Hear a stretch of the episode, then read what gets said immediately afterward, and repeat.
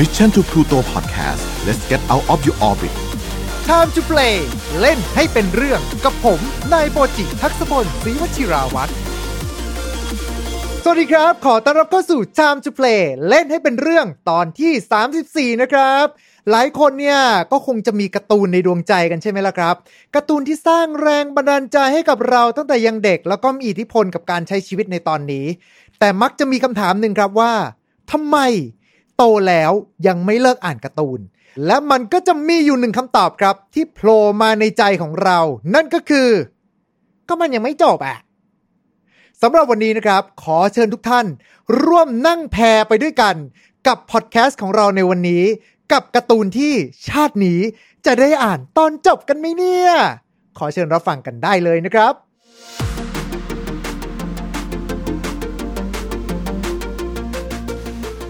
ก่อนที่จะตั้งประเด็นในวันนี้ขึ้นมาครับก็ได้มีการหาข้อมูลอยู่หลายที่นะฮะแล้วก็หลากหลายสื่อด้วย ไม่ว่าจะเป็นทั้งหลากหลายเว็บไซต์ แล้วก็หลากหลายบทความ ซึ่งบทความที่เกี่ยวข้องกับประเด็นนี้เนี่ยมักจะเขียนโดยนักเขียนชื่อเดียวกันท่านหนึ่ง นั่นก็คือคุณอัพนั่นเองครับ ซึ่งคุณอัพเนี่ยก็เคยมาร่วมพูดคุยกับเราเมื่อตอนที่ 13 แล้วก็ตอนที่ 14 กันมาแล้วนะฮะ ดังนั้นวันนี้ก็ขอเชิญคุณอัพมาพูดคุยกับเราอีกครั้งหนึ่งนะครับ สวัสดีครับคุณอัพสวัสดีครับคุณเอิญอ่าสวัสดีนะครับ วันนี้เราจะมาพูดกันถึงเรื่องของการ์ตูนที่โดนลอยแพจริงหรือเปล่า บางทีเขามาจะบอกกันไงแบบเฮ้ยสำนักพิมพ์อะทำไมชอบซื้อการ์ตูนก็มาเสร็จปุ๊บแล้วก็แบบว่าลอยแพเนี่ย เราเลยไม่ได้อ่านตอนใหม่กันเลยอะไรเงี้ย อ่า จริง ๆ มันก็มีทั้งส่วนที่ว่าเขาไม่ได้ออกต่อจริงๆหมายถึงว่าสำนักพิมพ์เองอะครับอาจจะมีเหตุอันใดก็ตามที่ทำไม่ได้ออกต่อ อืมแล้วมันก็มีเหตุผลอีกอันหนึ่งก็คือ มันไม่ได้ออกต่อตั้งแต่ที่ญี่ปุ่นเลยอะครับ เฮ้ย มันขนาดนั้นเลยเหรอวะคุณ มันขนาดนั้นแหละคุณ มันมัน hurt ด้วยคุณ มันเป็นประเด็น hurt hurt นะครับ ดังนั้นเดี๋ยววันนี้เนี่ย เดี๋ยวเรามาดูกันนะครับกับการ์ตูนที่ไม่ได้ออกมานานมากแล้ว ระดับที่ว่าถ้าเกิดมีเล่มใหม่ออกมาปุ๊บเนี่ย คือลืมไปเรียบร้อยนะฮะว่าเล่มที่แล้วเนี่ย กูซื้ออย่างวะ หรือมันเนื้อเรื่องไปถึงตอนไหนแล้ววะ รวมไปถึงเหตุผลที่อยู่เบื้องหลังว่าทำไมอาจารย์ถึงไม่ได้เขียนต่อนั่นเองนะครับ มาเริ่มกันเรื่องแรกเลยดีกว่านะครับ ผมกับเรื่องเบอร์เซอร์ครับ เรื่องนี้ก็เป็นตำนานเหมือนกันนะฮะ เริ่มต้นในปี 1989 ผลงานของอาจารย์มิอุระเคนทาโร่นะครับ ก็เป็นเรื่องราวของกัส ซึ่งเป็นนักรบดำ ได้ฉายาว่าเป็นนักรบดำนั่นเองนะฮะตัวเขาเองเนี่ยเคยถูกเพื่อนที่เป็นคนที่ร่วมรบเคียงบ่าเคียงไหลด้วยกันมาเนี่ยทำการสังเวยเขาทำให้ตัวเขาเองเนี่ยกลายเป็นว่าโดนปีศาจไล่ล่า และนี่ก็คือการเดินทางของเขาในการที่จะไปล้างแค้นเพื่อนของเขาคนนี้นั่นเองนะครับ แต่ว่าพอมาพูดถึงเรื่องของเบอร์เซอร์เองเนี่ยก็เราจะไม่นับถึงธีมนะฮะที่รู้สึกได้ว่า ต้นทางเนี่ยเป็น dark fantasy แบบโอ้โหเนื้อเรื่อง dark มาก แต่ว่าพอมายุคปัจจุบันแล้วแอบรู้สึกว่า ดูเป็น Lord of the Ring ดูเป็น Fellowship of the Ring ดูเป็นแบบขบวนการแห่งแหวน แล้วก็ดูแบบว่าทุกอย่างมันดูสดใส น่ารักมุ้งมิ้งมากเลยนะฮะ เล่มล่าสุดเนี่ยที่ออกมาก็คือน่าจะเป็นเล่มที่ 40 ใช่ไหมฮะ ของประเทศไทย ซึ่งออกมาเมื่อปี 2018 อ่าใช่ครับผม แล้วก็ที่ญี่ปุ่นเองก็ค้างอยู่ที่เล่มที่ 40 เหมือนกันครับอ๋อนี่คือค้างตั้งแต่ต้นทางเลยใช่ไหมฮะใช่ครับ อันนี้นักสำนักพิมพ์ไม่ได้ดองกันแต่อย่างใดครับ ที่นู่นหยุดเขียน ครับก็เป็นเวลา 2 ปีแล้วนะฮะที่เราไม่ได้อ่านเบอร์เซอร์กันมาเลย รวมไปถึงก่อนหน้านี้เคยคุยกับคุณอัพแล้ว แล้วคุณอัพเขาก็ส่งชาร์ตมาให้ดูครับ คืออย่างถ้าปีที่แล้วอะอาจจะยังอ้างได้ไง ว่าแบบเฮ้ยก็ออกมาแค่ 2 ตอนเท่านั้นก็มันช่วงโควิดอะไรประมาณนี้ แต่ว่าพอเราดูย้อนกันไปปุ๊บ ปี 2019 ตอนที่ทุกอย่างกำลังพีคๆอาจารย์ก็ออกแค่2ตอนเหมือนกันนะฮะใช่ครับเอ่อโดยสรุปจริงๆ ต้องบอกว่าอาจารย์เริ่มเริ่มออกหนังสือช้าลงตั้งแต่ประมาณปี 2008 อืมครับผมเอ่อเหตุผลคลาสสิกอันหนึงที่เราจะได้เห็นกันตามเว็บบอร์ดต่างๆ ก็คือ อาจารย์ตายไปแล้ว ตายไปแล้วนั่นก็เป็นเหตุผลหนึ่งคุณ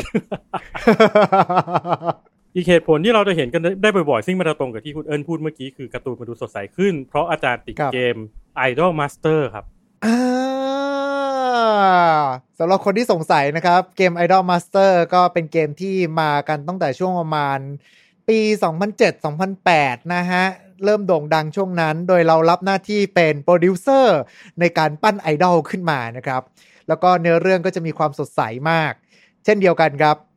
มันจะเป็นธีมที่แตกต่างจาก Berserk โดยสิ้นเชิงจนกระทั่งหลาย ๆ ครั้งเนี่ย เราก็รู้สึกว่าอาจารย์แก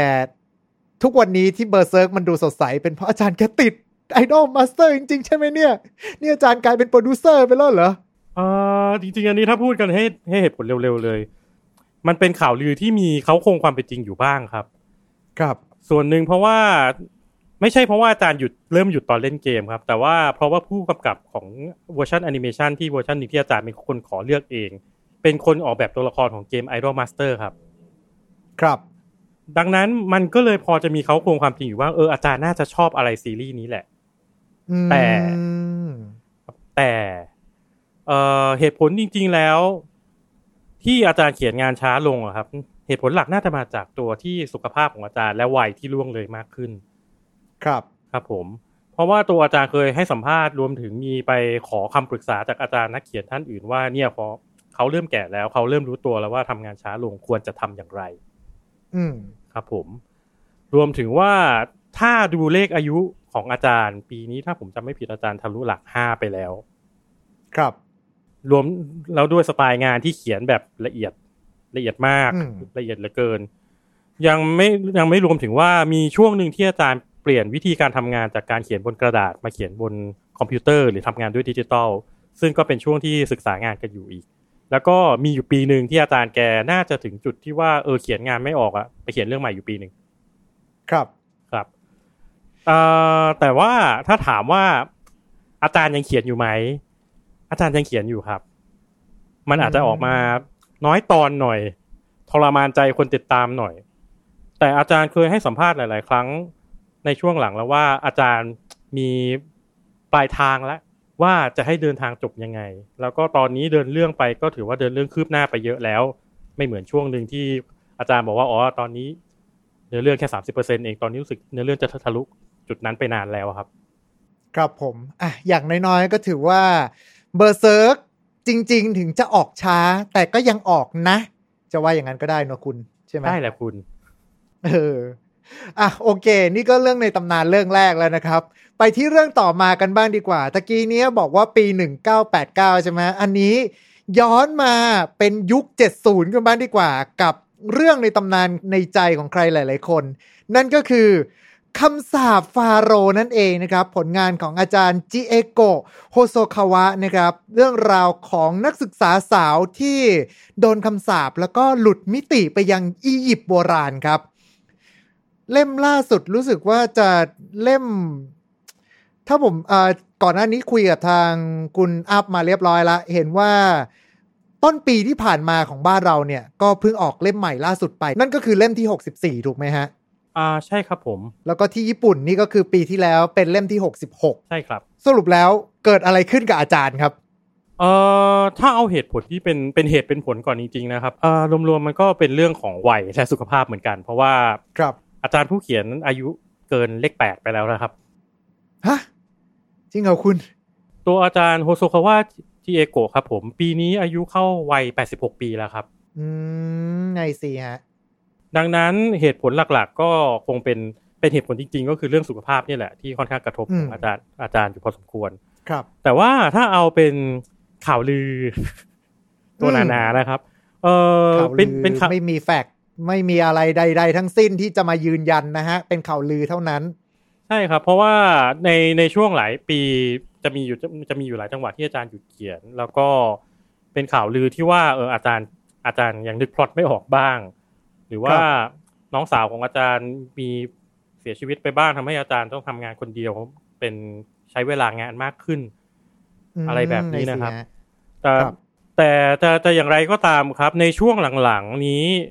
ตัวคำสาปฟาโรห์กลับมาออกอย่างต่อเนื่องมากขึ้น รวมถึงว่าอาจารย์จีเอโกะเองก็เข้าใจว่า อันนี้เข้าใจว่ายอมให้ลูกมือมาช่วยเยอะขึ้นนะครับ อืม และจริง ๆ อาจารย์ไอเดียกระฉูดระดับที่ว่าเราเรามีเล่มภาคเมื่อกี้ที่เราพูดถึง66เล่มอะครับ เป็นภาคหลัก ครับ แต่ว่าในปี2019อาจารย์แกเขียนเป็นเล่มเซโลออกมา เป็นภาคเสริมทำไมอาจารย์ถึงไม่ยอมสารต่อให้จบก่อนแล้วค่อยไปเขียนโพโลก็ได้ เออผมคิดผมคิดว่าที่ที่เขียนภาคเสริมอะครับ เพราะว่าตัวละครครับที่อยู่ในนั้นเป็นตัวละครที่ค่อนข้างยอดนิยมอะครับ ก็อืมอาจจะเป็นการเรียกกระแสกันนิดนึงเพราะว่าหลังจากนั้นเหมือนอาจารย์ก็พยายามไล่ออกหนังสือรวมเล่มกันต่อเนื่องมากขึ้น ครับ ครับผม แล้วก็ถ้าถามว่าเออเราโอกาสที่เราจะเห็นจบ เออมันมีโอกาสอยู่แหละครับ มันแต่มันก็ต้องลุ้นนิดหน่อยว่า จะเป็นฝั่งคนอ่านหรือเป็นฝั่งนักเขียนที่จะ อยู่นานกว่ากัน ครับก็เป็น Taste of Endurance นะฮะ ดูกันสิว่าใครจะอยู่อึดกว่ากัน แต่เห็นล่าสุดก็เหมือนว่าจะมีละครเวทีของคำสาปฟาโรห์มาเหมือนกันใช่ไหมฮะเนี่ยอ่าใช่ครับจริงๆ ต้องบอก ถ้าพูดให้ถูกคือคำสาปฟาโรห์มีละครเวทีบ่อยครั้งครับ แล้วก็ตัวอ๋ออาจารย์ผู้เขียนเองก็ไปร่วมงานอีเวนต์เปิดตัวหรือว่าเวลามีอีเวนต์พวกเกี่ยวกับงานพวกนี้อาจารย์แกก็ได้แวะไปบ่อยครั้ง รวมถึงว่า อาจจะดูแกอายุเยอะแต่จริงๆเหมือนแกจะเขียน one พวกการ์ตูน one shot ตอนเดียวจบยังเขียนอยู่พอสมควรด้วยเหมือนกันนะครับ ครับผม ครับผมอะโอเค ตอนนี้ก็อย่างน้อยๆ ก็ยังเป็นอีกชุดหนึ่งนะฮะ ยังเป็นอาจารย์อีกท่านหนึ่งที่ถึงจะออกช้า แต่ก็ยังออกนะอยู่นะฮะ เพราะว่าเล่มล่าสุดก็คือเป็นปีที่แล้วนั่นเอง หลังจากคำสาปฟาโรห์กันไปแล้วนะครับ ไปที่เรื่องต่อไปกันบ้างดีกว่า เพราะว่าเราก็ยังคงอยู่กันนะครับ กับการ์ตูนแนวโชโจนะฮะสำหรับสาวๆ นั่นเองครับผม กับเรื่องที่อยู่ในใจของใครหลายๆ คนนั่นก็คือ หน้ากากแก้วครับ ซึ่งเป็นผลงานของอาจารย์ซูซูเอะมิอุจินะฮะ ออกมาในปีเดียวกันกับคำสาฟาโรเลยนั่นก็คือ 1976 ครับ หลายๆ คนอาจจะรู้จักการในชื่อของนักรักโลกมายามากกว่าด้วยเช่นเดียวกันนะฮะ สำหรับเรื่องนี้นี่ก็คือพูดถึงตัวละครที่ชื่อว่ามายะ ก็คือมีความใฝ่ฝัน แล้วก็มีพรสวรรค์ในการแสดง ก็เลยพยายามที่จะคัดบทรวมไปถึงพยายามที่จะไป casting แล้วก็อยากจะขึ้นไปยืนอยู่บนเวที จนกระทั่งเข้าตาของเออเป็นอาจารย์ที่ชื่อว่าสึกิคาเงะซึ่งคนนี้เป็นนักแสดงเจ้าบทบาท แล้วก็เป็นเจ้าของลิขสิทธิ์ด้วยเช่นเดียวกันกับ ละครที่มีชื่อว่า นางฟ้าสีแดงนั่นเองนะครับ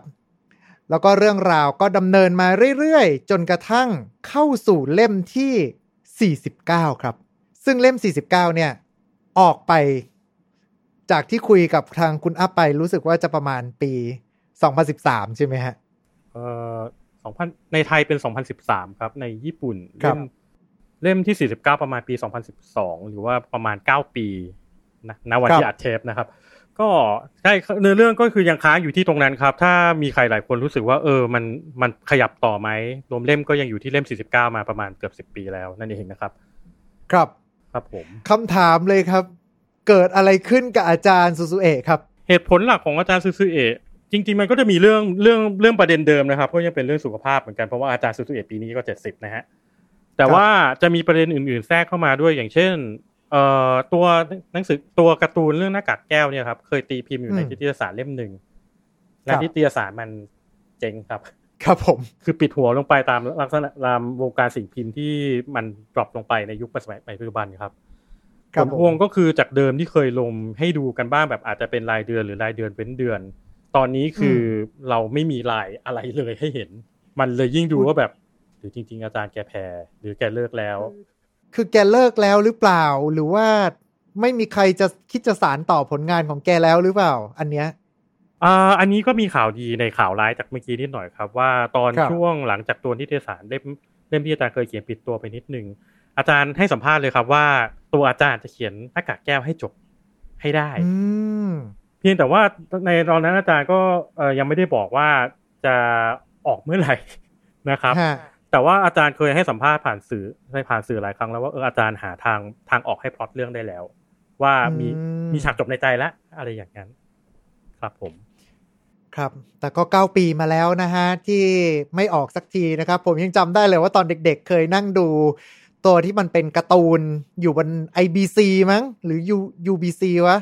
ไม่สิยุคนั้นยังเป็น IBC อยู่เลย ก็ไม่แน่นะครับ ปีหน้าที่แบบว่าครบรอบสิบปีของเล่มที่แล้วเนี่ยอาจารย์เนี่ยอาจจะออกเล่มใหม่ ฉลองครบรอบสิบปีก็ได้ ก็ก็ก็ได้แต่ลุ้นกันนะฮะ เพราะว่าสองเรื่องก่อนหน้าเนี่ย ถึงเขียนออกช้าแต่ก็ยังออกนะ แต่สำหรับเรื่องนี้เนี่ยคือหายมาเก้าปีแล้วนะครับ แต่ว่าในเมื่อพูดถึงเรื่องของการ์ตูนที่มันหายไปนานนะฮะตะกี้เนี่ยเก้าปีใช่ไหมอะอาจจะล่นลงมานิดนึง มาที่เรื่องนี้กันบ้างดีกว่า เรื่องที่อยู่ในใจของเด็กผู้ชายหลาย ๆ คน รวมไปถึงเคยสร้างเป็นหนังคนแสดงโดยทางฝรั่งด้วย กับเรื่องที่มีชื่อว่าไกเวอร์อมนุษย์เกราะชีวะ ซึ่งเอาจริง ๆ แล้วเนี่ยเรื่องนี้คือเริ่มเขียนตั้งแต่ตอนปี 1985 นะครับ โดยอาจารย์โยชิกิทาคยะ โดยเล่มล่าสุดครับ ออกมานั่นก็คือเล่มที่ 32 ครับ ในประเทศญี่ปุ่นเนี่ยตอนปี 2016 แล้วก็ 2017 ที่ประเทศไทยนะฮะ ถ้าเกิดว่านับกันมาตอนนี้เนี่ยก็ห่างหายกันไปน่าจะเรียกว่า 5 ปีได้ แต่ผมถ้าผมจำไม่ผิดคือประมาณช่วงหลังปี 2000 เป็นต้นมาเนี่ย เล่มที่อาจารย์ออกก็เหมือนจะโดนลอยแพยาวด้วยเหมือนกันเปล่าวะคุณเออสำหรับไกเวอร์จริงๆต้องบอกว่ามันเป็นความโชคร้ายทั้งของตัวอาจารย์เอง แล้วก็เป็นความโชคซึ่งมันกระทบมาถึงคนอ่านนะครับ ครับ ก็คือ ณตอนที่เริ่มเขียนเนี่ยอาจารย์เริ่มเขียนในนิตยสาร เอ่อ Shonen Champion รายเดือนนะครับอืมซึ่งตอนนั้นก็ประมาณปีเอ่อในช่วงปี 1985 จริง ๆ แล้วเรื่องนี้เขียนก่อน Berserk ครับ ครับ ก่อน Berserk อีกอะใช่ครับเขียนก่อน Berserk แต่ว่าในปี 1997นะครับ ตัวนิตยสารที่ว่าเนี่ยเอ่อมันเลิกครับนิตยสารมันเจ๊งไป มันก็เลยเป็นผลที่ว่าอาจารย์เองก็ต้องย้ายค่าย แล้วก็อันนี้ก็ส่งกับผลผลกระทบมาที่เล่มลิขสิทธิ์เล่มอื่นๆด้วยก็คืออืมในประเทศหลายประเทศก็คือลิขสิทธิ์ก็หลุดกันช่วงหนึ่งครับก็เพราะว่ามันมีการย้ายค่ายเกิดขึ้นอ๋อแต่ว่านะตอนแรกตอนนั้นคือวิบุลกิจยังไปต่ออยู่ แต่ก็ใช้วิธีว่าพิมพ์เล่มเดิมซ้ำครับเพราะถือว่าสิทธิ์ใหม่แล้ว ปรากฏอืมว่าเออแกย้ายไปที่นิตยสารอีกเล่มหนึ่งครับ เป็นเออฮะเอส next รายเดือน ครับ ก็พิมพ์ได้ประมาณตั้งแต่ปี 1999 ถึงปี 2002 ครับ เอออืมหนังสือเจ๊งอีกแล้วครับทำไมเข้าแก๊งไหนหัวหน้าตายหมดเลยวะอาจารย์ ก็เป็นเป็นที่น่าสงสัยว่า มันเป็นดวงของแกด้วยหรือเปล่า แล้วก็ตรงนั้นมันจะมีแกลบที่ว่าที่ไม่ได้ลงในนิตยสารเล่มไหนอยู่เลยประมาณ 5 ปีครับ แล้วก็กลับมาลงใหม่อีกครั้งในนิตยสารเอ่อโชเนนเอสรายเดือนตั้งแต่ครับปี 2007 จนถึงปัจจุบันเป็นต้นมาอืม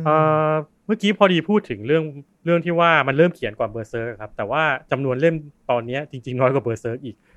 ก็เพราะว่ามันมี gap เวลาพวกนี้ด้วยแหละครับ ที่ว่าพอมีช่วงหนึ่งที่อาจารย์ไม่ได้เขียนเลย หรือว่าช่วงที่ย้ายเล่ม มันมีช่วงที่เนื้อเรื่องที่มันควรจะเดินหน้ามันมันโดน freeze ไว้ คือผมจำได้ว่าเคยแบบเหมือนเปิดอ่านอะพอเสร็จปุ๊บมาใช่ไหมครับว่าเหมือนตัวละครยังใช้เป็นโทรศัพท์อะคุณโทรศัพท์แบบโทรศัพท์บ้านอะซึ่ง พอบอกว่าโทรศัพท์บ้านเนี่ยผมเชื่อว่าเด็กที่เกิดมาหลังปี 2000อะจะไม่รู้จักแล้วว่าไอ้โทรศัพท์บ้านเนี่ยมันคืออะไรเว้ยแล้วก็เหมือนเปิดมาเล่มหนึ่งเสร็จปุ๊บแล้วพอเล่มต่อมา พอเราเปิดมาดูอีกทีหนึ่งปั๊บเหมือนจะขึ้นยุคมือถือไปละอ่าใช่ครับแล้วก็พอดีเรื่องนี้ด้วยความที่ว่ามันเป็นไซไฟเป็นพื้นเพเนี่ยอาจารย์แกก็ใช้อาศัยไทม์สกิปแล้วโชว์ว่าเออมือถือมันรับยุคไปล้วซึ่งก็แบบอ้าวโอเค แต่ว่าในเล่มแรกๆครับคุณจะได้เห็นโทรศัพท์บ้านที่สายเอ่อสายโทรศัพท์จะเป็นสายม้วนๆนิดหนึ่ง อ่าใส่เกลียวสายเกลียวๆนิดนึง แล้วก็จริง ๆ ไม่ใช่แค่ตัวเรื่องนี้เรื่องเดียวหรอกครับที่ suffer ในเรื่องโทรศัพท์ที่เปลี่ยนไป เมื่อกี้เราคุยถึงหน้ากากแก้วก็จะมีอะไรแบบนั้นเหมือนกันครับ เพราะว่าๆอ๋อหน้ากากแก้ว setting เรื่องเนี่ย มายะต้องเป็นเด็กที่ยากจน อืมเพราะฉะนั้นต้นเรื่องเนี่ยเวลาเขาจะโทรศัพท์เขาต้องออกไปโทรหยอดเหรียญนอกบ้านครับเอ่อแล้วก็พอพอเวลาผ่านไปถึงประมาณแบบผ่านไปสักห้าเล่มสิบเล่ม สักพักมายะเริ่มมีโทรศัพท์ฝาพับ แล้วพอมาเล่มหลังๆครับ ตอนนี้มือถือมายะเป็นสมาร์ทโฟนแล้วอ่าโอเค มันเป็นช่วงเริ่มเป็นระบบ touch screen แล้วเปลี่ยนผ่านของยุคสมัยเหมือนกัน ก็สรุปแล้วก็ส่วนอาจารย์ที่วาด Guyver อาจารย์โยชิกิเองเนี่ยก็เกิดปัญหาจากเข้าแก๊งไหนหัวหน้าตายหมด แต่ปัจจุบันก็ยังพอมีผลงานออกมาบ้าง แต่ก็ตอนนี้ก็ time skip ไปแล้วนะครับ อีก 4 ปีนะฮะ ก็น่าจะปัญหาเรื่องสุขภาพด้วยหรือเปล่าคุณ อ่าใช่ครับ เพราะส่วนหนึ่งก็มีมีช่วงที่ว่าสุดท้ายพออาจารย์เริ่มกลับมาเขียนอีกครั้งได้ประมาณปี 2007เนี่ยครับก็เป็นวัยครัที่บอาจารย์ก็เข้าเลขสี่เลขห้ากันแล้วล่ะครับ ก็อืมก็เริ่มมีสุขภาพตามมา แต่ว่าอันนี้ที่ชื่นชมอาจารย์ได้อันหนึ่งคือ อาจารย์เป็นนักเขียนที่ค่อนข้างมีสปิริตแรงครับ เพราะว่าในช่วงที่เริ่มเริ่ม transition ใด ๆ ก็ตามแต่คือแกอาจจะเริ่มป่วย แกอาจจะครับแกยังเขียนงานออกมาให้เห็นอยู่บ้างม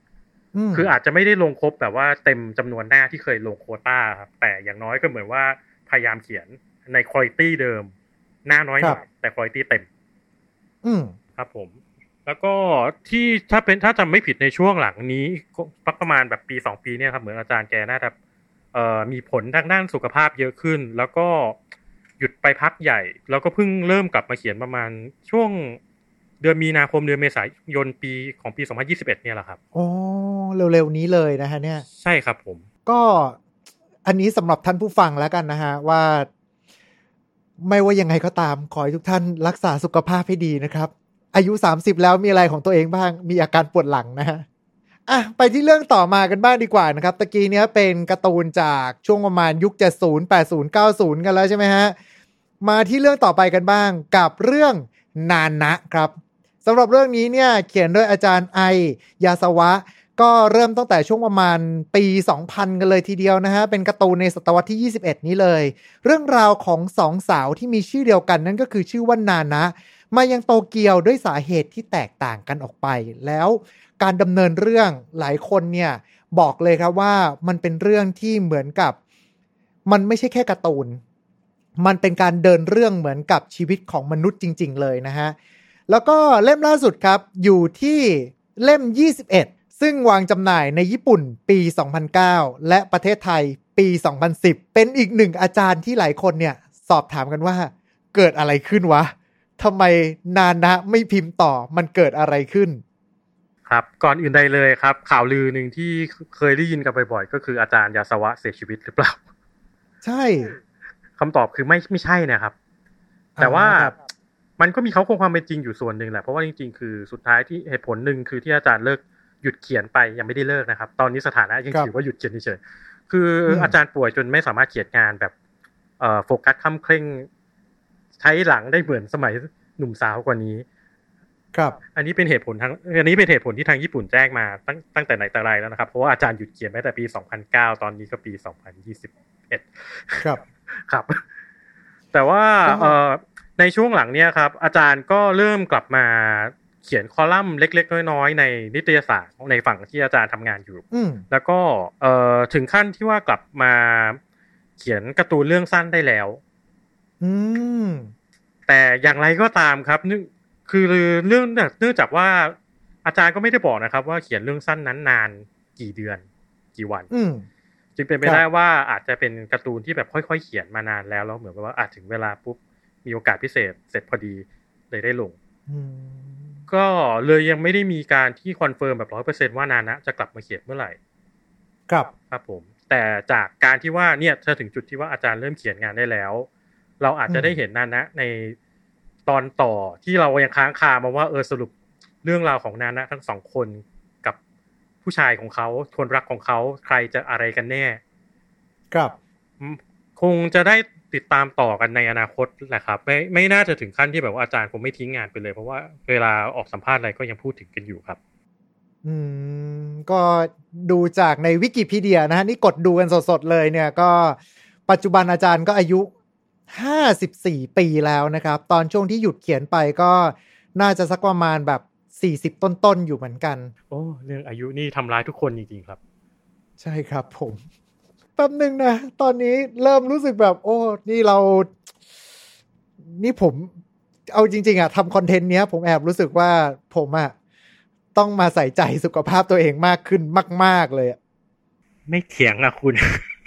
ครับอะไปที่ผลงานต่อไปกันบ้างเลยดีกว่านะครับ เป็นผลงานที่เรียกได้ว่าเป็นการ์ตูนแนวโชเนนที่ ถ้าผมจะไม่ผิดยุคนั้นเหมือนประมาณแบบ ท็อป 5 เลยอะ คือน้องๆ One Piece น้องๆนารูโตะน้องๆ Bleach กันเลยทีเดียวนะฮะ กับเรื่อง The Gray Man ออกมาในปี 2004 ครับ โดยอาจารย์คาซึระโฮชิโนะพูดถึงเรื่องราวของศาสนาจักรแห่งความมืดที่เหล่า Exorcist หรือว่านักบวชเนี่ยเป็นบาทหลวงที่คอยต่อสู้กับเหล่าปีศาจร้ายที่ถูกเรียกว่าอาคูมาซึ่งปีศาจเนี้ย ถูกสร้างมาเพื่อฆ่ามนุษย์ด้วยกันเอง โดยกลุ่มที่ชื่อว่าโนอาแล้วก็ท่านเขาพันปีนั่นเองครับ เรียกได้ว่าตัวละครในเรื่องนี้นี่โอ้โห ผมจำได้ว่าช่วงประมาณต้นปี 2000น่ะคือคนคอสเพลย์กันเยอะมาก เยอะในระดับที่ว่าต่อให้เราไปงานไหนก็ตามนะครับ อาจจะเป็นแบบงาน J-Trend ที่จัดที่หน้ามาบุญครองสมัยก่อนเงี้ย ก็ ครึ่งงานอะน่าจะ cos D.Gray-man กันได้ มากันทุกตัวละครเลยนะ แล้วก็สาวๆ นี่ก็จะชอบ ถ้าไม่ใช่พระเอกก็คันดะนะฮะ แล้วก็โอ้ เรียกได้ว่า ตัวละครโดดเด่นมาก ซึ่งมันเกิดอะไรขึ้นวะคุณ เห็นว่าเล่มสุดท้ายเนี่ย คือเล่มที่ยี่สิบเจ็ดที่ญี่ปุ่นเนี่ย รู้สึกว่าจะออกปีที่แล้ว แต่ที่ไทยเนี่ย น่าจะเป็นเล่มที่ยี่สิบห้าออกประมาณปีสองพันสิบหกใช่ครับ เอ่อ อันนี้เป็นเคสที่ค่อนข้างโชคร้ายครับ ว่าตัวอาจารย์คาสึระที่เป็นผู้เขียน เอ่อครับอาจารย์ได้อาจารย์มีอาการป่วยครับ แล้วก็จริง ๆ อาจารย์ก็พูดตั้งแต่ตอนเริ่มเขียนแล้วว่าคือเหมือนตัวอาจารย์เองจะมีอาการเอ่ออาการติดเชื้อโนโรไวรัสเป็นอาการอาการประจำตัวอยู่ระดับหนึ่ง มันมันมันคืออะไรครับโนโรไวรัสเนี่ยเออเป็นเป็นเชื้อโรคที่เกี่ยวกับที่จะทำให้เกิดพวกโรคในช่องท้องหรือกระเพาะครับ ซึ่งอันนี้คนอืมญี่ปุ่นหลายคนจะเป็นกันหน่อยหนึ่ง ครับครับผมแล้วก็อีกอันหนึ่งคือ พอเป็นพวกนี้มันก็ต้องรักษาสุขภาพแล้วก็ต้องรักษาว่าอย่าเครียดใช่ไหมครับ งานนักครับเขียนการ์ตูนมันไม่อำนวยด้วย ที่จะให้อืมเซฟตัวเองขนาดนั้น แล้วก็ครับอีกอีกโรคหนึ่งที่ส่งผลกระทบกับอาจารย์มาก ๆ ก็จะเป็นเรื่องพวกหลังกับคอครับ เพราะว่าอันนี้ถ้าจำสำหรับคนอ่านที่ยังจำกันได้ครับ มีช่วงหนึ่งที่อาจารย์บอกว่าจำเป็นต้องใช้แขนซ้ายเขียนแทน อืมเพราะว่าแขนขวาไม่สามารถเขียนได้ อย่างคล่องแคล่วอืมเพราะว่าบาดครับเพราะว่ามีอาการบาดเจ็บ แล้วจนถึงจุดหนึ่งก็เป็นจุดที่ว่าตัวทางชูเอชาที่เป็นต้นสังกัดเองก็ให้อาจารย์ย้ายเล่มอะครับ จากรายสัปดาห์เป็นรายเดือนอืมครับอให้ใช้เวลามากขึ้น มีอยู่ช่วงหนึ่งที่อาการป่วยของอาจารย์น่าจะย่ำแย่ขึ้น จนถึงที่ว่าหยุดเขียนเบรกกันไปเลยช่วงหนึ่งครับ มันเลยเป็นเหตุผลว่าเนี่ยจริง ๆ แล้วมันเป็นการ์ตูนในยุคเดียวกับบลีชเป็นการ์ตูนยุคเดียวกับประมาณนารูโตะ หรือครัอีบกอีกเรื่องหนึ่งที่คนน่าจะจำได้เป็นรีบอ n แต่ว่าปัจจุบันรวมเล่มของดีเกรแมนกลับมีจำนวนน้อยกว่าเท่าตัว ครับ ครับผม ซึ่งรวมๆสั้นๆ คือเป็นอาการป่วย แต่ว่าในช่วงหลังที่อาจารย์ไปเทิร์นเทิร์นไปเขียนเล่มรายเดือนเต็มตัวมากขึ้น หรือว่าอาจจะเป็นรายสองอืมเดือน หรือมากน้อยแล้วแต่แล้วแต่ของทางชูวิชาจะจัดตีพิมพ์กันมาช่วงนั้นนะครับ ครับเอ่องานอาจารย์ออกมาต่อเนื่องขึ้นเรื่อยๆครับ อืมไอซีฮะ อันนี้อาจจะเป็นปัญหาของคนอ่านกันเองนิดนึงว่าเพราะเพราะตอนที่ผมไปดูประมาณสักเล่มยี่สามที่เหมือนว่าผมก็ห่างมันไปพอสมควรเนี่ยครับเออมันลืมพล็อตว่าคุณ มันคือเหมือนมีช่วงแบบ พออาจารย์เจอปัญหาสุขภาพเข้าไปปุ๊บก็เลยกลายเป็นว่า พอแกเว้นว่างไป มันผมตีอย่างเงี้ยว่าสำหรับเด็กๆ ที่อยู่ในวงการการ์ตูนอะหนึ่ง generation จะมีสักประมาณ3ปีอะสมมุติว่าผ่านไปสัก3ปีอะอ่าธรรมชาติของพวก คนที่เข้ามาในวงการการ์ตูนเงี้ย ไอเรื่องเมื่อ3ปีที่แล้วอะ เขาจะจำไม่ได้ละ แล้วถ้าเกิดว่ายิ่งผ่านนานไปกว่านั้น5ปี10ปีเงี้ย มันจะกลายเป็นเรื่องดักแก่ทันที จริงๆ พูดแบบนั้นก็ไม่ผิดครับ เพราะว่าจริง ๆ ผมก็เพิ่งไปเช็คข้อมูลเร็วๆนี้ว่างานคอร์สสักประมาณ16ปีที่แล้วมาที่คอร์สตัวละครของดีเกรแมนเนี่ยครับซึ่งตอนนี้มันเว้น ซึ่งหมายความว่าปัจจุบันเนี้ยมันเว้นมา16ปีที่เราคงไม่ได้เห็นตัวละครคันดะ หรืออันเลนเท่าไหร่ ใช่ แล้วก็นั่งดูประวัติของส่วนของตัวอาจารย์ผู้แต่งเองนะครับ ดูเหมือนว่าจริง ๆ แล้วตอนนั้นน่ะแกประสบความสำเร็จในช่วงที่อายุน้อยมากเลยนะ คือตอนที่แกหยุดเขียนเนี่ย แกอายุแค่สามสิบเอ็ดเองอะ่ะเออใช่ครับ เพราะว่าจริง ๆ เห็นว่าเอ่อตัวนี้เป็นถือว่าเป็นข่าวลือก่อนนะครับ กับ เอ่อเหตุผลอันหนึ่งที่อาจารย์แกอาการป่วยแกสุดหน้าเร็วอะสุดสุดลงเร็วอะครับขอโทษครับอืมเอ่อเพราะว่าตอนที่สักประมาณอายุสิบกว่าๆครับแกทำงานเยอะแกมุ่งมั่น อืมแล้วก็เหมือนว่าตรงนั้นแหละน่าจะโหมใช้ร่างกายจนถึงจุดที่เรียกได้ว่าโอเวอร์โหลดครับ ซึ่งจริงๆก็เป็นเป็นเรื่องที่น่าเสียดายนิดนึงครับ เพราะว่าถ้าถ้าผมเทียบกับการ์ตูนในยุคนี้ จริง ๆ ตัวอาจารย์โฮชิโนะคาซึระน่าจะใกล้เคียงกับเอ่ออาจารย์ผู้เขียนดาบพิฆาตอสูรเพราะว่าเป็นนักเขียนหญิงเหมือนกัน แต่ครับว่ามาแต่ว่ามาเทิร์นเขียนในเทิร์นเขียนมาในเชิงการ์ตูนโชเนนเหมือนกัน อืมแล้วก็เป็นเป็นงานที่ตัวละครมีมิติลึก ซึ่งอืมผมมองผมมองว่ามันมีความใกล้เคียงกันมากเลย ในในสัดส่วนในในสัดส่วนความสำเร็จนะครับ ว่าแบบมันมีครับองค์ประกอบใกล้ๆกัน จะเสียดายโดยที่ว่าอาจารย์อาจารย์มาป่วยในวัยที่แบบว่าเออก่อนวัยอันควร แต่ในกำลังช่วงพีคพอดีเลย ใช่ครับ แล้วแต่แต่ถ้ามองในแง่ดีอีกอันหนึ่งครับ ผมคิดว่าเรื่องของการป่วยของนักเขียนโดยเฉพาะที่ถือว่าตอนนั้นต้องถือว่าเป็นนักเขียนหน้าใหม่วัยอาคยุรับไม่เยอะ มันทำให้ตัวชูเอชาหรืออาจจะรวมถึงค่ายอื่นด้วยเริ่มถนอมชีวิตนักเขียนกันมากขึ้น ครับผม ครับผม อันนี้ต้องต้องยกเทียบเคียงถึงคนเขียนวันพีซอีกท่านหนึ่งอาจารย์โอดะอิจิโร่นะครับว่าเออชูเอชาคือขอให้อาจารย์เขียนสามตอนแล้วอืมเหมือนต้องหยุดหนึ่งตอน เพราะว่าอ่าด้วยสไตล์การทำงานอาจารย์ก็เป็นคนที่มุ่งมั่นเหมือนกัน ครับ สังเกตได้ว่าในรูปของอาจารย์ก็จะแน่น ๆ เหมือนกัน ดังนั้นก็เป็นไปได้ที่ว่าแบบ เนี่ย ถ้าคุณทุ่มกับมันทุกวันแล้วเขามีตัวอย่างมาแล้วว่ามีคนป่วยไปแล้วนะ ช่วยเซฟตัวเองด้วยเถอะงานจะได้ครับ คนอ่านจะได้อ่านงานอย่างราบรื่น ครับผมเพราะจริงๆก็เสียดายอาจารย์โอชิโนะเหมือนกันเพราะว่าช่วงที่แกพีคเนี่ย ใกล้เคียงกับ อาจารย์จระเข้ของคิเมสึโนะยายบ่ามากเลย เพราะว่าแบบอายุใกล้เคียงกันมากด้วย แล้วก็สไตล์ทุกอย่างมาผมเห็นแล้วรู้สึกแบบเสียดายเสียดายจริงครับก็รักษาสุขภาพกันด้วยนะครับ ครับ ครับผม ไปกันที่ท่านต่อมากันบ้างดีกว่าแป๊บหนึ่งนะผมตอนนี้ผมเริ่มรู้สึกเครียดแล้วทำไมมันมีแต่อาจารย์ที่มีปัญหาเรื่องสุขภาพกันหมดเลยวะอ่าเอออะ ก็สำหรับท่านผู้ฟังนะครับ ถ้ามีโอกาสครับลงทุนกับเก้าอี้เออร์โกนอมิก ที่เหมาะกับสรีระร่างกายอย่างน้อยๆ ก็น่าจะช่วยลดอาการปวดหลังได้นะครับ รวมไปถึงอย่าลืมออกกำลังกายกันเยอะๆด้วยนะครับ โดยเฉพาะถ้าเกิดว่าเลยเลขสามกันขึ้นมาแล้วเนี่ย อาการปวดหลังมันของจริงนะฮะ ไปที่ท่านต่อมากันบ้างดีกว่าครับผม ผลงานอันนี้น่าจะระดับตำนานเลยแหละ แล้วตัวอาจารย์แกเองเนี่ยก็สร้างตำนานมาหลายรอบด้วยเช่นเดียวกันนะครับ กับ อาจารย์โทงาชิโยชิฮิโร่เจ้าของผลงาน Hunter x Hunter แล้วก็ยูยูฮาโคโชคนเก่งฟ้าประธานนั่นเองนะครับสำหรับเรื่อง Hunter x Hunter เนี่ยอาจารย์ก็เขียนมาตั้งแต่ตอนปี 1998 นู่นแหละฮะ แล้วสุดท้ายครับ แกก็หายไปเลยนะฮะ คือ Hunter x Hunter เนี่ย รู้สึกว่าเล่มสุดท้ายที่ออกเนี่ย น่าจะประมาณปี 2018 ถูกไหมคุณ อ่าน่าจะปี 2018 ครับ แล้วก็ก่อนหน้านั้นเนี่ยมันก็จะมีพวกข่าวต่างๆออกมา เพราะว่าตอนที่อาจารย์แกเขียนลงในรวมเล่มรายสัปดาห์เนี่ย บางทีมันก็จะเริ่มเว้นมากขึ้นเรื่อยๆ จากทุกสัปดาห์ก็อาจจะเป็นแบบ 2 สัปดาห์ทีหนึ่งอะอาจารย์ป่วยอยู่นะ เออเราของงดไปก่อนละกันแล้วข่าวอย่างเงี้ยก็จะออกมามากขึ้นเรื่อยๆ มากขึ้นเรื่อยๆ รวมไปถึง ลายเส้นของอาจารย์ก็เริ่มมีการเปลี่ยนแปลงจากที่วาดออกมาตัวกรเราก็จะเห็นชัดๆก็เริ่มกลายเป็นเส้นร่างมากขึ้น บางเล่มมาดูแล้วแบบนี่งานสเก็ตหรือว่าอะไรเนี่ย เหมือนเอา name เหมือนเอาตัวพวก storyboard มาส่งให้อะอะไรให้ประมาณนี้แหละครับ เขียน name มาส่งให้อะไรอย่างเงี้ยนะครับผมใช่ครับ ครับผมสำหรับอาจารย์ผู้เขียน Hunter x Hunter คือจริง ๆ มันมีข่าวลือเยอะมากเกี่ยวกับอาจารย์จนจนรู้สึกว่าเรียบเรียง เรียบเรียงข่าวลือก่อนหน้าจะดีที่สุดมั้งเอ่อลือกันเยอะครับว่าเอ่อลือว่าตายนี่ก็รู้สึกเป็นเรื่องคลาสสิกเหมือนกัน คือผมผมค่อนข้างมั่นใจนิดๆว่าอาจารย์แกน่าจะตายไปเรียบร้อยแล้ว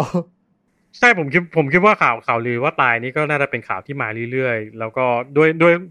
ด้วยยิ่งหลังๆ คนเข้าใจมากขึ้นว่าชาวญี่ปุ่นนะครับ มักประกาศเรื่องงานศพทีหลังการตายจริงไปพอสมควรมันก็เลยยิ่งแบบ มันเริ่มมันเริ่มดูจริงขึ้นหรือเปล่า หรือข่าวลืออื่นๆ อย่างก็เช่นเอ่อหยุดงานเพราะว่าติด Final Fantasy สิบเอ็ดบ้าง ก็เป็นข่าวลือที่ได้ยินมาหลายปี มันมีของพรรค์นั้นด้วยเหรอคุณ มันมีข่าวแบบนั้นด้วยคุณเอ่อหรือไม่ก็หยุดงานเพราะบอกว่าหย่ากับอาจารย์นาโอโกะทาเคอุจิที่ผู้เขียนเซเลอร์มูนที่เป็นภรรยาบ้าง ก็ก็เคยมีข่าวลือนี้นะ หรือแม้แต่แป๊บนึงอันนั้นนะผมเคยได้ยินว่าแกหยุดไปเพราะว่าเหมือนแกทำใจ เพราะว่าแกเลิกกับภรรยาแก ใช่คุณสรุปอันนั้นจริงหรือเปล่า สรุปสั้นๆก่อนเลยครับก็แกไม่ได้เลิกอะเอ้าสรุปก็คือยังยังอยู่ด้วยกัน ที่ที่เห็นเป็นข่าวออฟฟิเชียลจริง ๆ คือก็ไม่ไม่ได้เลิกกันครับ สรุปสรุปข่าวลือนั้นน่าจะเป็นข่าวลือ แบบข่าวลืออะอ้าวอันนั้นผมเข้าใจมาตลอดเลยว่าแกแกเลิกกับภรรยาแกไปเรียบร้อยแล้วใช่เพราะเพราะจริงๆมันมีข่าวลืออีกอันหนึ่งที่ผมก็ได้ยินมาด้วยในความในในเรื่องเกี่ยวกับความสัมพันธ์ก็คือช่วงหนึ่งเหมือนแบบอ๋อลูกกำลังโตก็เลยหยุดหรือแบบทำไมข่าวลือมันเยอะจัง คือแป๊บหนึ่งนะ อันเนี้ยผมขออนุญาตเปิดเว็บไซต์นิดหนึ่งเพราะคุณอัพก็ส่งมาให้นะ มีชาวเน็ตสักท่านหนึ่งเนี่ย แค้นระดับที่ว่าทำมาเป็นชาร์ตเลยนะครับ ก็เท่าที่ดูมาเนี่ย คืออาจารย์แกเริ่มจะหยุดเขียนตอนประมาณปี 2016 ไม่ใช่ ปี 2006 เลยฮะ ไม่ใช่ 2016 นะ 2006 เลย ออกมาจากที่เป็นรายสัปดาห์ หรือว่าสัปดาห์เว้นสัปดาห์ใช่ไหมครับ ก็ปี 2006 ครับ แกออกมาแค่ 4 ตอน ปี 2007 แกออกมาอยู่แผงหนึ่ง แล้วก็เริ่มกลับมาเขียนอีกทีหนึ่งตอนปี 2008 พอขึ้น 2009 ปุ๊บเนี่ย แกออกมาสองตอนแล้วแกหายยาวเลย แล้วก็พอมีกลับมาบ้าง จนกระทั่งปี 2013 อันนี้ก็ออกมานิดเดียวแล้วก็หายยาว และที่สุดคือปี 2015 ที่แกไม่ได้เขียนเลยแม้แต่ตอนเดียวซึ่งผมจำได้ปี 2015 เนี่ยแหละที่มันมีข่าวลือว่า อาจารย์แกป่วยหนักมาก แล้วก็เลิกกับภรรยาเป็นที่เรียบร้อย แล้วแกก็เลยเฮิร์ตเข้าไปใหญ่อะไรประมาณเนี้ยฮะประมาณนั้นนะครับ คือข่าวลือช่วงนั้นคือมันมันลือเยอะ เยอะจนอย่างที่ผมบอกเมื่อกี้ว่าเออเราขอเรียบเรียงข่าวลือก่อนเพราะมันเยอะจริงครับๆเพราะว่าเมื่อกี้เป็นข่าวลือที่น่าจะเป็นข่าวลือที่ถือว่าแมสละกันอืจมริงๆมันจะมียิบครับย่อยกว่านั้น เอ่อแต่สุดท้ายมันก็เป็นความจริงอะครับ ว่าอาจารย์แกหยุดเขียนไปอย่างอย่างในชาร์ตในในชาร์ตที่ผมส่งให้คุณคุณเอิญไปก็คือ 2015 คือแกไม่ได้เขียนเลยทั้งปีอ่าฮะหรือว่าถ้าเอาเร็วๆนี้เลยในช่วงปี 2018 จนถึงปี 2021 ถือว่าแกหยุดเขียนประมาณ 3 ปีแล้ว ใช่ คือหยุดเขียนในระดับที่ว่าอ่าช่วงประมาณปี 2020 เองเนี่ยจำได้ว่ามันก็จะมีข่าวออกมาไว้ยคุณว่ามันเป็นคนที่เหมือนกับตั้งหน้าตั้งตารอ ที่จะอ่านผลงาน Hunter x Hunter มากระดับที่ว่า งั้นฉันจะถ่ายลง YouTube ฉันจะต้องต่อยลม วันละหนึ่งหมื่นครั้ง จนกว่าอาจารย์จะกลับมาเขียน แล้วฉันจะต่อยลมหนึ่งหมื่นครั้งอย่างนี้ ทุกๆวันด้วย คือคือทำเรียนแบบตัวละครเนเธโรในเรื่องใช่ แต่ถ่ายเป็นใช่คลิปจริง ใช่ แล้วที่น่าตกใจครับคือครับจนถึงทุกวันนี้ ผ่านมาปีกว่าๆแล้ว แกยังต่อยลมวันละหนึ่งหมื่นครั้งอยู่นะฮะ ก็อยากให้แกรักษาสุขภาพเหมือนกัน เพราะว่าถ้าต่อยมากๆ เดี๋ยวข้อไหล่เดี๋ยวจะเป็นอะไรอีกหรือเปล่า คือผมอยากเห็นแบบมีภาพแบบ before after มากเลยอะคุณแบบ นี่คือร่างกายของผมก่อนที่ผมจะเริ่มต่อย และนี่คือร่างกายของผมเมื่อ เมื่อได้ทำการต่อยมาครบหนึ่งปีแล้วอะคือแบบอยากเห็นมากแต่ว่าโอเค สรุปแล้วมันเกิดอะไรขึ้นกับอาจารย์กันแน่ เพราะว่าผมเคยเชื่อจริงๆว่าแกเลิกกับแฟน แกเลิกกับภรรยาแกไป ถ้าเอาอันที่เป็นข้อมูลที่ถือว่าเป็นข่าวที่ confirm กันหลาย ๆ ทางนะครับ อืมก็คือตัวผู้ช่วยของอาจารย์หลาย ๆ คนเองที่ตอนนี้ก็เทิร์นโปรกันมาเขียนงานบ้างแล้วเนี่ย แทบทุกคนนะครับ ยืนยันว่าอาจารย์มีปัญหาด้านหลัง เกี่ยวกับหลังนะครับอืมไม่ได้โดนครับแทงข้างหลัง เอ่อก็คือตั้งแต่เขียนเอ่อยูยูฮาคุโชแล้วที่ว่าอาจารย์เริ่มนอนเขียน เพราะมันสบายหลังกว่าอืม แล้วก็อย่างที่เราพูดไปเหมือนก่อนหน้านี้ว่าอาชีพนี้มันทำร้ายคอและหลังนะครับ ครับ เอ่อเห็นเห็นว่าสุดท้ายคือปัจจุบันคืออาการอาการมันแย่มาก แย่จนที่แบบว่า เอ่อเขียนงานได้น้อยลง อืมแล้วก็ปัจจุบันก็คือเหมือนเอ่อทางกองบกเองก็เหมือนว่าตอนนี้อาจารย์ใช้วิธีว่า เขียนงานสะสมไปเรื่อยๆช้าๆแต่แล้วก็แต่เอา complete เพราะว่าเมื่อกี้ที่เราคุยกันว่า มีช่วงหนึ่งที่เหมือนอาจารย์เอาเนมมาลงอะครับ ตัวอืมโชเนนจัมเล่มนั้นอาจจะเป็นตำนานในยอดขายก็จริง เพราะว่ามีคนครับซื้อเพราะว่าแบบมันหายากมากเลยนะ ที่จะเอานักเขียนมืออาชีพจะเอาเนมมาลง ครับ และมันสินมาก แต่สำหรับอาจารย์ก็มองว่าอืมมันคือการส่งงานที่ไม่ complete ให้ลูกค้า อืม ก็อันนี้เป็นข่าวที่ถ้าจะไม่ผิดเป็นบทสัมภาษณ์ของกบกชวนเนนจัมตอนที่ไปอเมริกาเลยด้วยว่า หลังตอนเนี้ยคืออาจารย์จะเขียนช้า แต่ เขียนให้ครบถึงจุดหนึ่งอาจจะถึงประมาณสักรวมเล่มได้หนึ่งรวมเล่ม แล้วค่อยลงตีพิมพ์หนึ่งที ครับ อันนี้ถ้ากลับไปดูที่ชาร์ตครับ มันจะดูสังเกตได้ว่าพวกปี 2016 2017 2018 ปริมาณตอนนะครับ มันจะพอกัน ครับ ก็คือถึงจุดที่เหมือนว่า อะ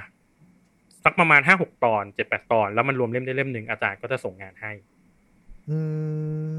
อันนั้นคือที่เขาว่ามาว่าเนี่ยตอนนี้การทำงานของอาจารย์เป็นแบบนี้นะครับ แล้วก็พอครับปีที่แล้วมีโควิดด้วย ซึ่งไม่มีข่าวของอาจารย์ทงอาชีว่าเออได้รับผลกระทบขนาดไหนหรืออะไร เพราะว่าถ้าอย่างนักเขียนท่านอื่นจะมีมีบอกว่าเออก็เนื่องจากว่านักเขียนหลายส่วนใหญ่ยังเขียนกระดาษ แล้วก็งานอืมผู้ช่วยต้องนั่งติดกัน หลายคนก็จะแบบว่าครับทำงานยากมาก เพราะจะทำแบบ work from home เนี่ยมันมันทำไม่ได้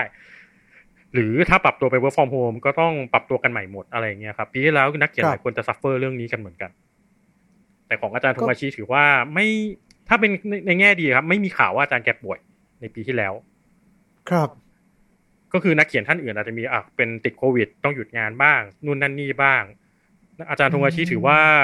น่าจะทำงานอยู่อย่างปลอดภัยที่บ้านฮะนะครับอืมก็ก็เพื่อนเพื่อนผม จำได้ว่าเพื่อนผมที่เป็นผู้ช่วยนักเขียนอยู่ที่ญี่ปุ่น ทุกวันนี้ก็ยังต้องปั่นจักรยานไปช่วยอาจารย์เขียนกระท่อมอยู่เลยนะฮะอ่านึกออกครับ แต่ว่าพอดีมันมีข่าวว่านักนักเอ่อนักเขียนหลายท่านใช้วิธีว่าไปช่วยแหละ แต่จัดออฟฟิศใหม่ ครับ แต่ไอ้จัดออฟฟิศใหม่เนี่ยก็บอกว่าแกประเทศญี่ปุ่นที่ที่มันน้อยเนี่ยจัดออฟฟิศใหม่มันคือเสียชีวิตของเขามันเสียเวลาชีวิตเขามากอะไรอย่างเงี้ยครับอ๋อครับผมครับผม อืม แล้วก็เหมือนได้ยินข่าวลือมาอีกอันนึงว่าจริง ๆ แล้วอาจารย์ที่เขียน Hunter Hunter เนี่ย เหมือนกลายเป็นว่าวันหนึ่งแกมี limit ของแกว่าแกนั่งได้กี่นาทีกี่นาทีประมาณเนี้ยครับ ใช่ครับเอ่ออันนั้นเป็นข่าวถือว่าเป็นข่าวที่ผมเคยอ่านเจอเหมือนกันว่าเหมือนแบบ limit ไม่เกินครึ่งชั่วโมงไม่เกินอะไรประมาณเนี้ยครับ ครับ แล้วก็จริง ๆ มันมันก็ดูไม่ใช่เรื่องที่แปลกไปเพราะจริงๆมันก็มีนักเขียนคนอื่นที่ เอ่อหลังพังจนถึงที่ว่าก็ก็แขวนนวมกันไปเลยก็มีเหมือนกันอย่างจริงอืมๆการ์ตูนเรื่องค่าชื่อโคทาโร่นั้นก็เป็นตัวอย่างหนึ่งที่ว่านักเขียนน่าจะรีไทายกันไปเลยโดยสมบูรณ์เพราะว่ามีปัญหามีปัญหาด้านหลังและถึงขั้นที่ว่าน่าจะทำงานไม่ได้อีกแล้วอะโอ้หรือหรืออาจจะต้องแบบ เออหมอต้องอาจจะต้องรอหมอให้แบบว่าเออกายภาพจุดนี้แล้วโอเค หรืออะไรก็ตามแต่ ซึ่งครับกลับมาที่พอยต์ของชูเอชะที่ผมบอกไปตั้งแต่ตอน พูดถึงเรื่องดีเกรแมนครับว่าเนี่ยคือเรามีนักเขียนที่ป่วย และอืมและมันเคลียร์แล้วล่ะว่ามันเกิดจากการทำงานหนัก ผมก็คิดครับว่าอันเนี้ยมันก็เป็นเป็นมาตรการที่เหมือนว่า เออให้อาจารย์เขียนงานมาเถอะถ้ายังส่งได้ มันก็ยังโอเค เพราะว่ายอดขายของ Hunter x Hunter เวลาออกมา มันสูสีกับพวกรุ่นน้องอย่างดาบพิฆาตอสูรหรือ One Piece นะครับ ครับดังนั้นก็เลยเหมือนเนี่ยก็คือถึงแม้อาจารย์จะดูหยุดไปหลายปี จนจนมีข่าวลือเหมือนกันว่าเฮ้ยจริง ๆ อาจารย์อาจจะเป็นผู้บริหารก็ได้เป็นเด็กเส้นแต่จริง ๆ คือผมคิดว่าไม่จริงๆมันคือ งานในเมื่องานมันยังรันได้ แล้วก็เรารู้แล้วว่าสุขภาพเป็นเรื่องสำคัญsave ฮะชีวิตดีกว่า อืมครับผมก็ดูเหมือนแนวทางของทางพวกสำนักพิมพ์ต่าง ๆ ก็เริ่มจะเปลี่ยนไปเยอะเลยนะฮะ จากบก.ที่จะต้องมาแบบ นายต้องเผาผลาญอายุไขของนายเพื่อทำผลงานให้กับคนอ่านยังไงเล่าเอ่อตอนนี้ก็ดูเหมือนจะไม่ใช่ละถ้าอันนั้นมีพูดติดตลกได้นิดหน่อยครับ เพราะว่ามันมันก็จะมีนักเขียนเอ่อนักเขียนญี่ปุ่นเหมือนจะแบ่ง segment ตัวเองง่ายๆเป็นสอง seg ครับ คือสายอืมสายแบบทุ่มวิญญาณ เหมือนอย่างอาจารย์อ่าเทสึกะโอซามุที่ก็เสียชีวิตไวครับครับกับสายชิลถ้าเทียบอืมถ้าเทียบสายชิลจะเป็นเหมือนอาจารย์มัตสึโมโตะเรจิคนเขียน เอ่อ Galaxy X 999 หรือว่าอาจารย์นาโอกิวาซาวะที่เป็นคนเขียน 20th Century Boy หรือ Monster พอดีสองท่านหลังเนี่ยครับ เคยให้สัมภาษณ์ว่าทำไมผมจะต้องนอนสามชั่วโมง ผมต้องนอนเต็มสิอืมป้าจะมาทุ่มชีวิตเลยตอนนี้เราต้องขายงานให้แบบ มีชีวิตต่อไปแล้วขายงานต่อ ครับ ซึ่งซึ่งจริง ๆ ตอนตอนนู้นที่รู้สึกบทสัมภาษณ์นี้ออกมาน่าจะสักประมาณเกือบสิบปีละตอนนั้นเขาก็อืมโดนโดนปรามาสเหมือนกันนะว่าแบบว่า คุณไม่มีความบูชิโดอะไรอย่างเงี้ยเฮ้ยทำไมคุณไม่ยอมทุ่มเท ทุ่มกายทุ่มใจเพื่อให้กับคนอ่านเล่า ใช่แต่ว่าพอเวลาผ่านมาถึงปี 2020 2021 ที่แบบว่าโรคภัยมันเริ่มใกล้ตัวนักเขียนมากขึ้น ผมก็เริ่มเห็นว่าครับเออเอ่อถ้าต้องพูดถึงนักนักเขียนอีกท่านหนึ่งก็คือ ผู้เขียนเอ่อการ์ตูนเรื่องโกโก้ 13 ซึ่งตอนเนี้ยเป็นมีรวมเล่มทั้งหมด 200 เล่ม และน่าจะเพิ่มต่อ ครับ เอ่อเพราะว่าแกยังเขียนไม่จบอะครับ แล้วแกแกก็บอกว่า ก็ตอนเนี้ยช่วงเนี้ยก็ต้องรักษาสุขภาพบ้างซึ่งแบบเฮ้ยแล้วแกเป็นนักเขียนรุ่นเก่าอะเราไม่คิดว่าคำนี้จะหลุดออกมานิดหนึ่งอืมในเสียครับผมในชื่อแล้วก็อีกอันหนึ่งก็คือที่พูดถึงคนเขียนโกโก้13ขึ้นมาคือแกเป็นนักเขียนที่บอกว่า เจอสัมภาษณ์ว่า นักเขียนต้องแบบทุ่มวิญญาณมากๆต้องคิดทั้งเรื่องต้องคิดทั้งเส้น ต้องเขียนทั้งเส้น อาจารย์ทำยังไงอืมถึงจะเขียนพล็อตได้ดีขนาดนี้ครับอาจารย์แกบอกว่าจ้างบริษัทคิดเรื่องเอาสิครับเฮ้ย คือเจ๋มังนว่ะคือก็เหมือนว่าแกแกก็เออมันก็เป็นการเปลี่ยนไปของโลกอะครับว่าบางทีทุ่มสปิริตอย่างเดียวมันก็ไม่ได้มันมันก็ต้อง save ตัว อืม ซึ่งผมไม่ได้บอกว่าอาจารย์ถูกหรืออาจารย์ผิดนะแต่แต่มันก็เหมือนว่าแกก็รู้ limit แล้วแบบ จะให้ผมที่อายุแก่ปูนนี้มานั่งคิดพล็อตทั้งวันทั้งคืน มันก็ไม่ได้อืมแต่ก็ไม่ใช่ว่าอาจารย์แกไม่คิดพล็อตนะคือคือเหมือนถึงจุดหนึ่งครับก็มันก็จะมีอะไรแกเป็น routine ของแกอยู่แหละ แต่ก็แต่ว่าครับอันไหนที่ มันต้องรักษาสุขภาพก็รักษาเถอะครับ ไม่ไม่งั้นเราจะเจอเคสแบบที่น่าเสียดาย อย่างเช่นเอ่อ High School of the Dead นะครับ ที่ว่าผู้แต่งเสียชีวิตก่อนเวลาอันควร แล้วกลายเป็นว่ามันเป็นการ์ตูนที่จบอยู่ตรงนั้น ผมกำลังจะทักเลยว่าหลาย ๆ ครั้งอะเรามักจะพูดกันว่าเฮ้ยก็นี่ไงอาจารย์ตายไปแล้วจริงหรือเปล่า อะไรเงี้ยอาจารย์ที่ไม่เขียนต่อเพราะอาจารย์แกจริงแล้วตายไปแล้วเงี้ยมันก็มีเคสที่อาจารย์ตายจริงๆว่ะมีมีคุณมีสิจริงๆ จริงๆ ผมคิดว่าถ้าเคสหนึ่งที่คนน่าจะจำกันได้ดีก็จะเป็นเอ่ออาจารย์โยชิโตะอุซุยคนเขียนเครยอนชินจัง แต่ว่าผลงานก็ยังออกมาเรื่อยๆ เลยนะ หลังจากนั้นอะอ่าใช่ครับ แต่ว่าอันนั้นถ้าถ้าผมเทียบเคียงมันจะเป็นระบบการออกงานต่อคล้ายๆที่โดราเอมอนยังมีลูกศิษย์มารับมือช่วงต่อ ครับ ซึ่ง segment ของเครยอนชินจังเองก็ก็ใช้เป็นชื่อถ้าผมจำไม่ผิดจะเป็นเอ่ออุซุยสตูดิโอมั้งก็คือเป็นใช้ชื่ออาจารย์เป็นอืมสตูดิโอครับครับผมแต่แต่มัน มันก็มีบางอย่าง อันที่ผมคิดว่าแฟนโดราเอมอนน่าจะโดราเอมอนน่าเข้าใจอยู่คือ มันจะมีบางอย่างที่กลิ่นอายบางอย่างมันจะหายไปเพราะว่า original creator ไม่ได้อยู่กับเราแล้ว ครับครับผม แล้วก็เอ่อจริงๆเมื่อกี้จะพูดถึงอีกท่านหนึ่งแต่ว่าจะเป็นนักจะเป็นผู้แต่งเรื่องจะเป็นการ์ตูนเรื่องอันโดนัทเอ่อถ้าจำชื่อไทยน่าจะเป็นขนมหวานละลายใจ อันนั้นก็ครับเป็นผู้แต่งเสียชีวิตครับการ์ตูนเล่มอืมที่ออกมาทั้งในไทยและญี่ปุ่นเองตอนจบก็จะมี คำลงท้ายว่าเรื่องราวจบลงเท่านี้เพอผู้แต่งเสียเหมือนกันครับครับผม ซึ่งอะอันนั้นก็ก็เป็นเรื่องที่เฮิร์ตครับ แต่ว่าเนี่ยคือบางครั้งมันก็แย่มันก็รู้สึกแย่ในฐานะคนอ่านหน่อยแต่ว่าสำหรับสุขภาพของผู้แต่งผู้เขียนเออเราก็อยากให้เขาดูแลตัวเองให้ดีครับ เพื่อเพื่อที่จะได้ออกผลงานที่ดีออกมาให้เราอ่าน แต่อืมผมก็มีแต่นะ สำหรับครับนักเขียนบางท่านอย่างเช่นหน้ากากแก้วคำศัพท์ฟาโรห์ที่อายุของพวกท่านเกินวัยเกษียณกันแล้วครับเออบางครั้งเราก็อยากให้เขียนแบบว่า เขียนหนังสือพล็อตเรื่องไว้อะครับ โครงเรื่องทิ้งไว้ อย่างน้อยถ้ามีอะไรไป เราจะได้มี conclusion ในใจบ้างอะว่าเรื่องจบยังไงครับ คือผมก็อยากรู้นะ ว่าสรุปแครอลแกจะได้กลับยุคปัจจุบันไหมฉันลืมไปแล้วว่าแกแกเป็นคนปัจจุบัน หรือว่าแล้วนางฟ้าสีจอร์ดอ่าเชิญครับ อ่า หรือนางฟ้าสีแดงเนี่ย สุดท้ายแล้วเนี่ย ใครจะเป็นนางฟ้าสีแดงตัวจริง อืม อืม คือเขียนเป็นแบบมรดกก็ได้อะครับ จดหมายทิ้งไว้นิดนึงอาจจะบอกลูกศิษย์ลูกหาไว้นิดนึงว่าตอนจบให้เป็นแบบไหน คล้ายๆ กับตอนจอร์จ อาร์อาร์มาร์ตินคนเขียนไอ Game of Thrones ที่แกก็อายุเยอะแล้ว สุดท้ายแกก็บอก เหมือนกับไปคุยกับทางทีมงานว่า เออ เนี่ยอยากให้เรื่องราวมันจบแบบนี้นะ อ่า มีโครงเรื่องไว้เออผมนึกเคสอีกอันหนึ่งออกก็คือเป็นตอนผู้เขียนโดราเอมอนครับ ตอนที่ก่อนเสียชีวิตช่วงก่อนเสียชีวิต เป็นตอนที่เขียนตอนพิเศษไปตอนหนึ่งครับ แล้วก็เริ่มเป็นมะเร็งตับขั้นขั้นที่เริ่มเขียนงานไม่ได้ อย่างน้อยอืมอย่างน้อยตอนนั้นคือท่านก็เขียนเป็นโครงเรื่องกับภาพประกอบไปนิดหน่อยอะครับ ครับ แล้วก็พอหลังจากเสียชีวิตไปแล้วลูกศิษย์ก็มาเขียนเป็นเล่มเต็มทีหลัง อืม ซึ่งอันนั้นแต่ก็ก็ไม่ ไม่ใช่เป็น แต่อันนั้นก็ไม่ใช่ตอนจบของโดราเอมอนนะฮะไม่ไม่ใช่ครับ เป็นแค่ตอนมูวี่ตอนหนึ่งเฉยๆแต่อันนั้นก็เป็นอันนั้นก็เป็นอันที่ดีอะครับ คือเราก็ไม่คาใจว่าเรื่องจบยังไง ก็สบายใจกันไป อืมครับ แต่ว่าสำหรับท่าน I see อื่นถ้า ถ้าท่านยังมีแผนและยังอยากเขียนให้จบเราก็ลุ้นว่าสุขภาพของท่านยังแข็งแรงดีอยู่เหมือนกัน ครับผมก็สำหรับพอดแคสต์ของเราในวันนี้เนี่ย ก็บอกให้กับพวกเราทุกคนได้รับรู้กันนะครับว่า สุขภาพสำคัญที่สุดนะครับ ไม่ว่ายังไงก็ตามขอให้ทุกท่านเนี่ย ออกกำลังกายกินอาหารให้พอเหมาะพอควรนะครับ หวังว่าจะได้อยู่กันไปนานๆนะฮะเราขึ้นมาด้วยการ์ตูนนะครับ เราจบด้วยสุขภาพครับผมครับ เพราะว่าอาจารย์หลาย ๆ ท่าน ทุกวันนี้ก็ประสบปัญหาเหล่านั้น เราก็ต้องเรียนรู้จากอาจารย์เข้าไปนะครับแต่ยังไงก็ตามวันนี้ก็ต้องขอขอบคุณคุณอัพเป็นอย่างสูงด้วยนะครับ ที่มาร่วมพูดคุยแล้วก็ไขข้อข้องใจกับตำนานเมือง ว่าเหล่านักเขียนของเราเนี่ยจริง ๆ แล้วตายไปแล้วหรือยังมีชีวิตอยู่หรือเกิดอะไรขึ้นกับพวกแกกันแน่นะฮะเลยไม่มีผลงานต่อสักทีนะครับ ขอบพระคุณมากนะครับ ยินดีครับผมอ่า รวมไปถึงขอขอบคุณท่านผู้ฟังทุกๆทท่านด้วยนะครับ ที่มาร่วมติดตามกันนะครับ แต่ก่อนที่จะจากกันไปในวันนี้อาจจะรบกวนทุกท่านนะครับช่วยกันกดไลค์กดแชร์ กดสับตะไคร้